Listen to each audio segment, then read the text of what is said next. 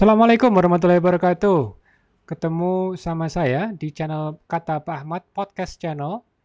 Kali ini saya akan berbagi terkait hasil wawancara saya dengan El Shinta, membahas tentang kontroversi di balik vaksin Nusantara. Apa ini yang terjadi antara BPOM dengan tim peneliti vaksin Nusantara? Silakan disimak. Terima kasih. Assalamualaikum warahmatullahi wabarakatuh. dari luar negeri ada harapan ada harapan vaksin Nusantara yang digagas oleh para peneliti di dalam negeri untuk menyuplai vaksinasi di Indonesia. Uji klinis fase kedua vaksin Nusantara meskipun sudah di atau belum diizinkan izinnya oleh Badan Pengawas Obat dan Makanan namun tetap dilanjutkan Menurut Satgas COVID-19, vaksin Nusantara besutan dari mantan Menteri Kesehatan Terawan Agus Putranto yang mulai dicobakan pada sejumlah toko, sebenarnya dikembangkan di Amerika Serikat. Jika uji klinis ini diteruskan, lalu bagaimana pandangan para ahli? Apakah berbahaya bagi kesehatan masyarakat atau ada hal-hal lain yang memang harus dipenuhi? Kami akan membahasnya dengan ahli biologi molekuler atau biomolekuler Ahmad Rush dan Utomo PhD. Bagi Anda yang juga ingin ikut serta, silakan Anda bisa hubungi 0215869000. LQ itu di kawan. Sebenarnya sudah kami sampaikan sebelumnya, uji klinis fase 2 vaksin Nusantara dilanjutkan meskipun Badan Pengawas Obat dan Makanan BPOM berkuasa izin atau tujuan pasang klinis atau PPUK menurut Satgas COVID-19 vaksin Nusantara butuhan mantan Menteri Kesehatan Terawan Agus Putranto yang mulai dicobakan pada sejumlah toko sebenarnya dikembangkan di Amerika Serikat. Lalu apa yang harus dilakukan agar memastikan betul vaksin Nusantara ini bisa bermanfaat bagi masyarakat luas di Indonesia? Kami saat ini sudah bersama dengan ahli biomolekuler Amatus dan Utomo PhD.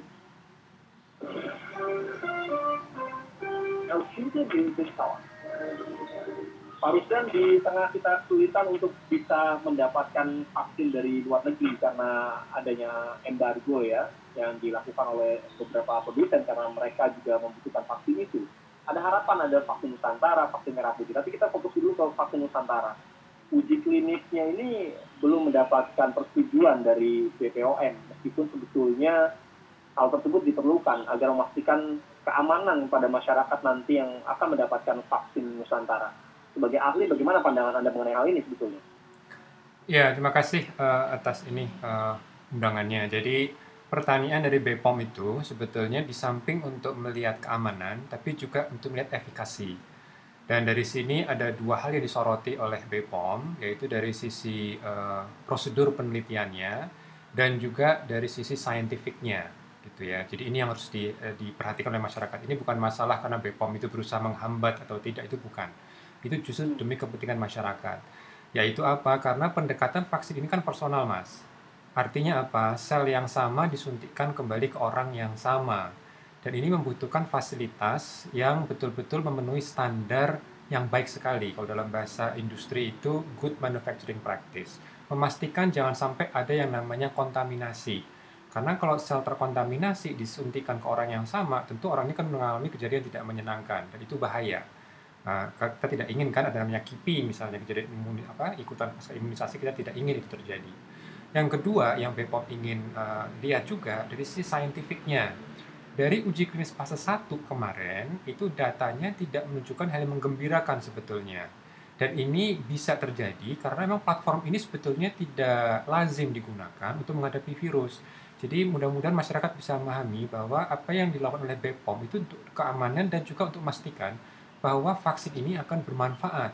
Karena kalau dari awal prosedurnya tidak hati-hati, nanti kita akan berada dalam suatu situasi tidak bisa membuat suatu kesimpulan apa-apa gitu. Jadi ini yang kalau saya lihat ya sebagai ilmuwan independen gitu, kita harus melihat secara adil juga. Jadi ini bukan masalah uh, BPOM tidak cinta tanah air gitu ya, tapi justru karena cintanya dia ingin memastikan semua prosedur dilakukan dengan hati-hati. Ya, dari sisi prosedur apa sebetulnya yang belum dipenuhi oleh vaksin Nusantara atau para peneliti vaksin Nusantara ini, Pak Rusdan? Ya, jadi seperti misalnya begini, ketika kita mengambil uh, sel dari uh, tubuh manusia, ya, dari sel tubuh manusia itu nanti sel tersebut akan ditumbuhkan di laboratorium. Nah, pertanyaannya, apakah laboratoriumnya itu sudah memenuhi standar apa yang disebut dengan good manufacturing practice? Artinya apa? Jadi lokasi atau ruang tempat manipulasi sel tersebut, karena kan saya kan ditumbuhkan, ditumbuhkan selama berapa hari, misalnya sekitar lima hari misalnya, itu harus dipastikan ruangannya harus bersih, harus steril. Oke, nah kesteril ini penting karena nanti sel yang tumbuh selama lima hari itu akan dikembalikan ke orang yang sama. Kita bisa bayangkan kalau ternyata di Indonesia ini kan ternyata sangat lembab ya dari si udara. Itu mudah sekali tumbuh jamur misalnya. Artinya apa? Masalah dari uji klinis fase 1 kemarin situs di mana itu dilakukan ternyata belum memenuhi standar GMP artinya apa dari sisi sterilitas belum bisa dijamin karena kalau ternyata nanti dari steril sudah bisa dijamin dan hasilnya kurang bagus, nanti kita bingung sendiri. Apakah karena memang selnya tidak sehat karena terkontaminasi atau karena masalah saintifik.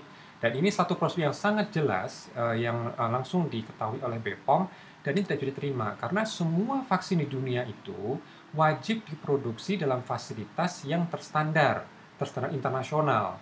Jadi kita tidak mau kan masa produksi dalam negeri standar abal-abal. Ini kita inginnya yeah. produksi dalam negeri standarnya juga harus internasional gitu. Karena ini masalah pandemi ini global bukan masalah Indonesia saja. Hmm. Nah kemarin sejumlah tokoh salah satunya mantan Menteri Kesehatan di eranya Pak SBY, Bu Siti Fadila Supari eh, hadir untuk jadi relawan di vaksin Nusantara. Apakah uh, kemarin kabarnya ada pengambilan sampel darah? Apakah sampel darah inilah yang dimaksud tadi mengambil sel tubuh manusia karena ada informasi sel darah itu akan diteliti selama kurang lebih sekitar tujuh hari baru nanti disuntikan ke dalam uh, tubuh dari si uh, manusia atau tokoh tadi. Ya, memang pendekatan ini sebetulnya pendekatan yang personal ya. Jadi uh, mungkin sedikit uh, sains yang bisa saya sampaikan. Semua ya. vaksin, ya. baik itu vaksin Nusantara maupun vaksin konvensional, itu ketika uh, apa namanya dimasukkan dalam tubuh kita itu akan menemui sel namanya sel dendrit Oke, sel dendrit ini adalah sel guru. Jadi sel yang akan mengajarkan banyak sekali sel imun lainnya untuk menghadapi, untuk mengenali lawan kita. Gitu. Bedanya adalah kalau vaksin konvensional kita akan menggunakan sel dendrit yang sudah ada di dalam tubuh. Oke. Sedangkan kalau vaksin Nusantara, sel dendritnya dikeluarkan dulu. Oke, dikeluarkan dulu dari apa namanya? dari uh, tubuh kita dikultur selama uh, apa sekitar lima hari. Sebetulnya itu pun yang dikultur bukan sel dendritnya langsung, tetapi sel calon dendrit. Makanya perlu waktu sekitar lima hari supaya sel calon dendrit itu bisa menjadi sel dendrit gitu kira-kira. Nah, pendekatan seperti ini kenapa sih ribet amat harus dikeluarkan dulu? Teknik ya. ini sebenarnya penting untuk teknologi anti kanker. Kenapa? Karena kalau kanker itu di dalam tubuh itu sel imun kita susah untuk mengenalinya karena sel kanker itu mampu menipu gitu ya. Nah, maka ilmuwan mengatakan, oke okay, kalau gitu sel kankernya diambil, sel apa dendritnya akan kita kultur dipertemukan di cawan sehingga nanti dia bisa mengenali dan membunuhnya. Tapi kalau dalam konteks ini sebetulnya kita tidak perlu uh, untuk mengeluarkan terlebih dahulu sel dendritnya. Jadi ini pendekatan yang sebetulnya uh, teknik yang bagus, platform yang bagus, tapi kurang tepat untuk menghadapi virus karena kan tidak ada personalisasi. Karena yang kita lakukan itu sama virusnya sama apa namanya proteinnya sama gitu. Tapi kalau untuk kanker kenapa perlu personal? Karena tipe kanker per individu itu beda-beda mutasi gennya pun berbeda-beda gitu. Jadi itu yang uh, membuat ada perbedaan gitu. Jadi kalau uh, ini dianggap sebagai personal memang betul tapi sekali lagi ada risiko yaitu apa? Kalau fasilitas yang memproduksi sel dendrit ini ternyata tidak memenuhi standar industri yang bagus ya artinya dari sisi sterilitasnya, apakah ada kontaminasi, bahkan sebelum disuntikkan harus pastikan ini steril betul. Jangan sampai ada jamur sedikit pun atau bakteri sedikit pun yang akan masuk gitu kan. Nah ini yang harus di, diwanti-wanti oleh BPOM. Dan nampaknya itu belum bisa dipenuhi. Maka ketika BPOM mengatakan, BPOM sudah tidak melarang ya kalau kita dari teksnya itu tidak melarang, tapi tolong dipenuhi yeah. dulu standar itu gitu dalam prosesnya kemarin dalam pengambilan uh, darah, apakah ini proses-proses yang tadi dijelaskan oleh Pak Rusdan? Ya, jadi kalau pengambilan darah pasti lebih sederhana ya, hanya diambil darahnya saja. Tapi kan yang kritikal hmm. itu dari darah itu akan dipilih, dipilah dulu sel yang menjadi calon dendrit. Nah, setelah dipilah, sel tersebut akan dikultur, diperbanyak dulu dan dijadikan dendrit. Karena kan uh, dalam darah itu belum ada sel dendrit sebetulnya. Jadi sel dendrit itu adanya ya. di jaringan. Kalau di darah dia tidak ada sel dendrit. Nah, makanya calon-calon sel dendrit ini kita akan tumbuhkan itu banyak sekali manipulasinya. Jadi kita banyak sekali menambahkan growth factor, kita ada menambahkan beberapa hormon gitu kan. Dan setiap penambahan itu pasti membuka peluang adanya kontaminasi. Maka di sini harus hati-hati sekali standar ruangannya harus betul-betul hati-hati. Karena apa? Jangan sampai nanti ketika disuntikkan kembali e, ternyata ada kontaminasi. Atau lebih buruknya lagi ketuker misalnya yang mestinya miliknya tuan A diberikan kepada tuan B misalnya gitu. Nah makanya di sini ada prosedur yang harus sangat hati-hati. Bepom ingin melihat apakah situs ini sudah siap untuk memitigasi kemungkinan-kemungkinan terburuk. Apalagi kemarin kan katanya keepingnya sampai 70%. Dan ini juga suatu hal yang terlalu tinggi. Kalau kita lihat kejadian atau efek samping dari uh, pemberian vaksin itu sekitar 10-20% gitu. Tapi kalau sampai 70% itu terlalu tinggi. Jadi ini hal-hal yang perlu kita lihat lagi kenapa kok sampai setinggi itu? Karena secara teoritis harusnya vaksin Nusantara yang berbasis dendrit ini sangat aman. Sangat aman karena apa? Ini kan sel sel dia sendiri sebetulnya kan jadi tidak ada alasan. Dan tapi ketika mendapatkan informasi seperti itu saya juga ikut khawatir gitu kan. Apakah mungkin jangan-jangan ada prosedur yang sebetulnya belum dipenuhi gitu sehingga akhirnya mengaburkan saintifiknya? Itu yang uh, yang itu yang kita ingin uh, pastikan terlebih dahulu. Iya, dalam proses kemarin uh, dalam proses pembuatan vaksin ya, kemarin diambil sampel darahnya kepada beberapa toko itu masuk ke fase apa sih sebetulnya atau proses seperti apa dalam keseluruhan sampai vaksin itu jadi, uh, Pak Rusda? Ya, jadi uh, pertama begini, uh, pendekatan vaksin dendrit ini sebetulnya kalau kita ketahui dari uh, body of literature ini, apa yang kita ketahui imunologi, itu biasanya menimbulkan respon imun yang ke arah pembentukan limfosit T gitu. Nah, apa ini limfosit T? Kalau kita lihat vaksin secara umum yang konvensional itu akan menimbulkan antibodi. Oke. Okay? Akan tetapi yeah. pembentukan dengan vaksin dendrit ini justru antibodi tidak banyak dibentuk. Yang terbentuk adalah limfosit T. Kenapa limfosit T? Karena kan ini tujuan awalnya untuk kanker. Kalau kita bicara kanker, kita perlu membasmi kanker, bukan untuk menimbulkan antibodi terhadap kanker karena kanker harus, harus dibunuh, harus dihentikan gitu kan. Sementara kalau kita melihat e, melawan virus, itu justru kita perlu dua-duanya. Kita perlu limfosit T dan kita perlu juga antibody gitu. Jadi sebetulnya ini perlu dicek terlebih dahulu karena ini kan pendekatan yang berbeda nih awalnya untuk kanker, serang untuk e, apa untuk virus. Jadi seharusnya sebelum dicek pada manusia harus dikonfirmasi dulu modelnya di mencit atau di binatang. Bisa nggak ketika e, kita cek dengan binatang model yang mirip si binatang ini akan menimbulkan antibodi setelah divaksin dendrit. Ini adalah pertanyaan mendasar dulu. Ini, ini pertanyaan saintifik dulu gitu. Jadi jangan lompat sebetulnya. Hmm. Tapi tim ini kan lompat langsung ke ke manusia dan kalau kita lihat dari data atau misalnya yang saya dengar ya uh, waktu dengar pendapat kemarin dan seharusnya data itu disampaikan di literatur ilmiah bukan di dengar pendapat DPR harusnya. Yeah. Tapi anyway, itu ternyata antibodi yang muncul pun sangat sangat sedikit dan ini konsisten bahwa model ini tidak menimbulkan antibodi yang cukup banyak gitu. Dan kalau kita bicara virus ini ya kurang tepat sebetulnya ya karena kalau kita menghadapi virus kan kita harus harus membuat antibodi yang banyak supaya virusnya tidak bisa menempel ke sel kita gitu. Jadi ini ini ada isu yang sebetulnya uh, ini apa berapa banyak isu ya banyak prosedur isu prosedural dan juga isu ya. saintifik gitu. Jadi uh, mudah-mudahan masyarakat bisa memahami, tapi sih bagusnya mas, saya bisa uh, memahami. Sekarang masyarakat jadi belajar imunologi ini, satu ilmu yang sebenarnya sangat ya. kompleks gitu ya, tapi kita semua jadi belajar. Ya, saya sedang membaca juga beberapa hal yang sempat dijelaskan oleh Pak Ahmad dan Utomo di salah satu media online. Saya jadi tertarik tentang cara kerja vaksin Nusantara, karena tadi dikatakan dendrit ini merupakan hal yang individual ya atau lebih spesifik berarti cara kerja ini sifatnya khusus untuk individu saja dong. Kalau begitu kalau saya ingin mendapatkan atau menggunakan vaksin Nusantara, saya diambil dulu uh, untuk pembuatan sel dendritiknya, baru nanti dikembalikan ke saya. Seperti itu prosesnya. Betul, betul sekali, betul sekali. Jadi ini uh, apa namanya kalau kita bicara untuk kanker itu sangat tepat karena kanker pada tiap orang itu berbeda maka wajar kalau kita ingin membuat terapi gitu ya atau vaksin kanker itu seperti itu sangat personal. Tapi kalau kita bicara menghadapi virus yang sebenarnya virusnya ini more less sama ya di dunia ini, memang ada varian-varian, ya. tetapi kan virusnya masih sama SARS-CoV-2 gitu. Jadi sebetulnya tidak ada alasan untuk dibuat personal gitu ya. Sementara kan ada argumen bahwa ini bagus mungkin untuk komorbid gitu ya. Tapi pertanyaannya ada juga uh, vaksin yang sekarang ini bisa juga kok untuk komorbid gitu. Jadi sebetulnya tidak ada alasan yang uh, apa yang bisa di, menjustifikasi gitu. Dan di samping itu sekarang kita tanya di Indonesia ini fasilitas produksi untuk membuat sel dendrit yang sangat personal ini ada berapa banyak di Indonesia ini? Bahkan kita ketahui Rumah Sakit Karyadi ternyata tidak siap sebetulnya.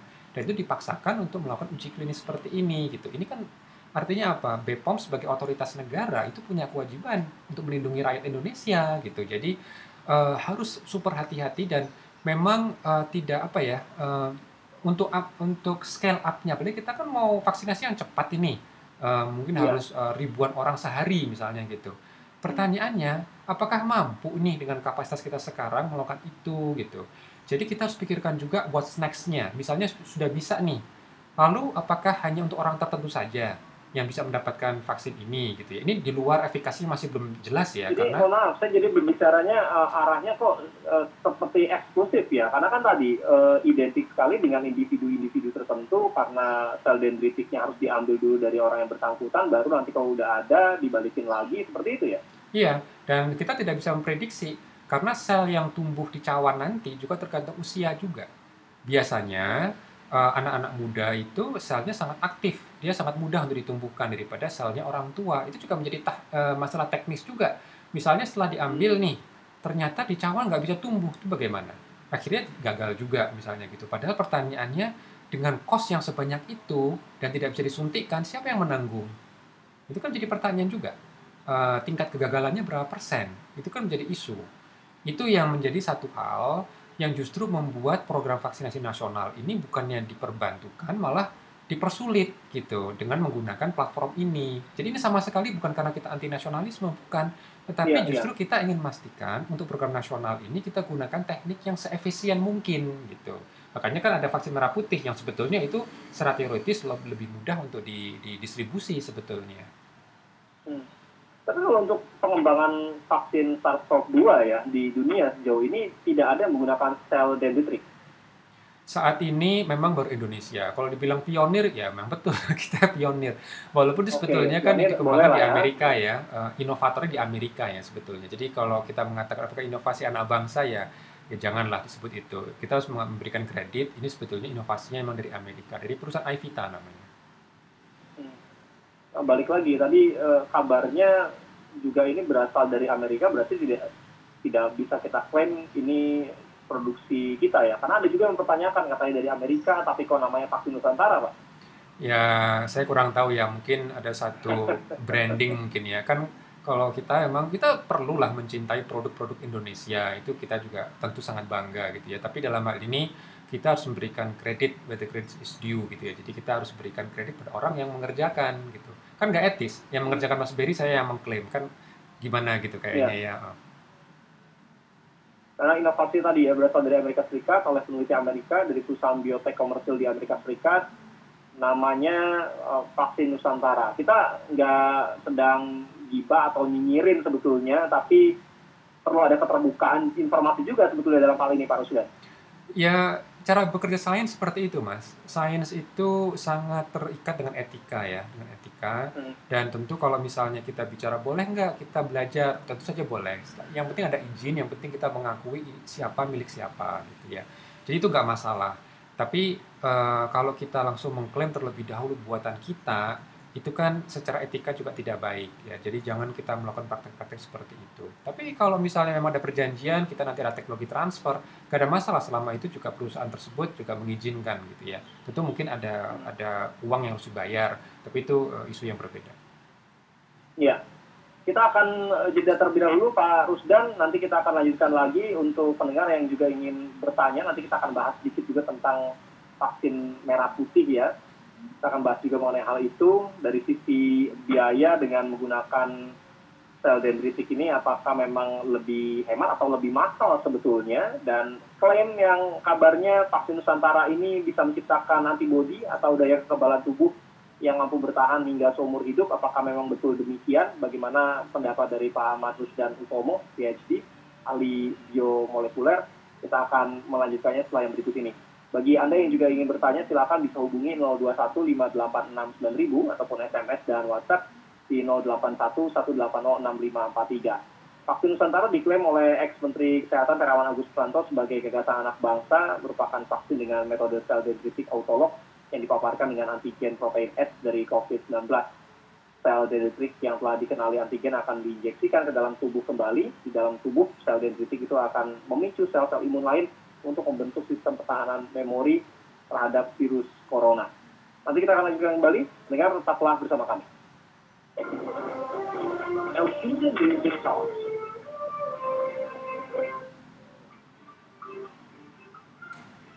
Elvira AP.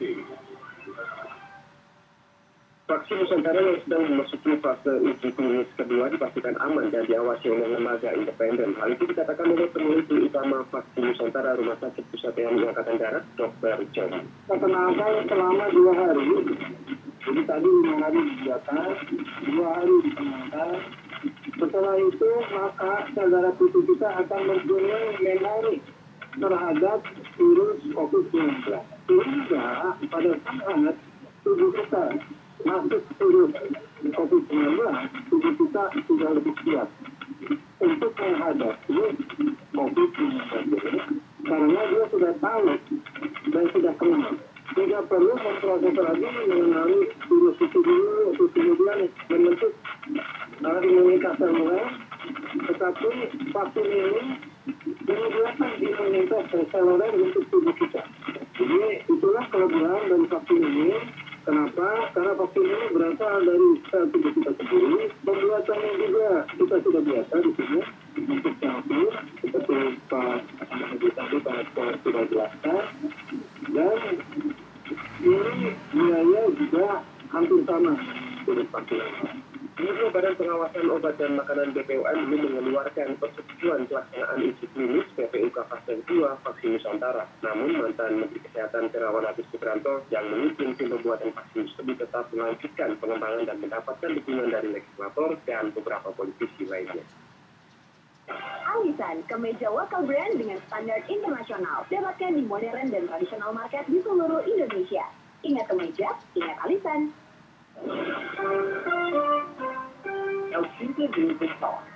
Kita lanjutkan kembali pembahasan tentang pro kontra vaksin Nusantara. Kami masih bersama dengan Pak Rusdan, Ketua PhD, ahli biomolekuler. Pak Rusdan, saya ingin Bapak menanggapi dulu tadi apa yang kami putarkan Pak dalam Elvira News. Silakan Pak. Ya, jadi uh, perlu saya sedikit apa perjelas ya. Jadi kalau tadi dikatakan Dr. Joni keunggulan dari apa dari uh, pendekatan dendrit ini kita menggunakan sel kita Ya. sendiri. Ya sebetulnya dengan vaksin konvensional pun kita juga menggunakan sel dendrit kita sendiri sebetulnya ya. Kenapa? Karena bagaimanapun vaksin perlu sel dendrit gitu. Cuma kan bedanya kalau di vaksin Nusantara sel dendritnya itu di luar tubuh. Eh, di apa dikenalkan dengan antigen itu di luar tubuh. Sementara kalau vaksin konvensional dendritnya itu sudah ada di dalam tubuh gitu. Jadi sebetulnya dalam dalam konteks eh, milik kita sendiri, dua-duanya milik kita sendiri. Jadi eh, bukannya kita menggunakan dendritnya orang lain, bukan gitu. Jadi sebetulnya dari sisi itu tidak tidak ada perbedaan ya.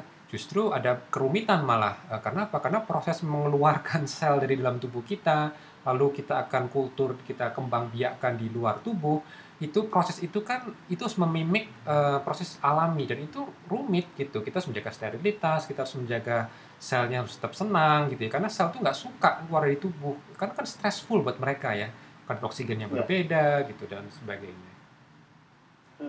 Nah, soal eh, klaim yang kabarnya bisa menciptakan antibodi seumur hidup yang tentunya diharapkan bisa membuat masyarakat atau seseorang ini bisa kebal ya harapannya dari SARS-CoV-2 bagaimana Pak Rusdan? Ya, itu menjadi pertanyaan saintifik mendasar itu karena kalau eh, kita mengeluarkan dendrit dari apa dari sel tubuh kita, kita kenalkan antigen di luar, sementara sel B nih, sel B yang nanti eh, tugasnya untuk produksi antibodi itu kan sel B-nya masih dalam tubuh, dia tidak ikut dikeluarkan, dia tidak menem- tidak bertemu dengan antigennya gitu. Jadi kita ketahui dari dari literatur, dari keilmuan saat ini eh, platform vaksin dendrit itu tidak menimbulkan antibodi dia menimbulkan imunitas seluler, ya.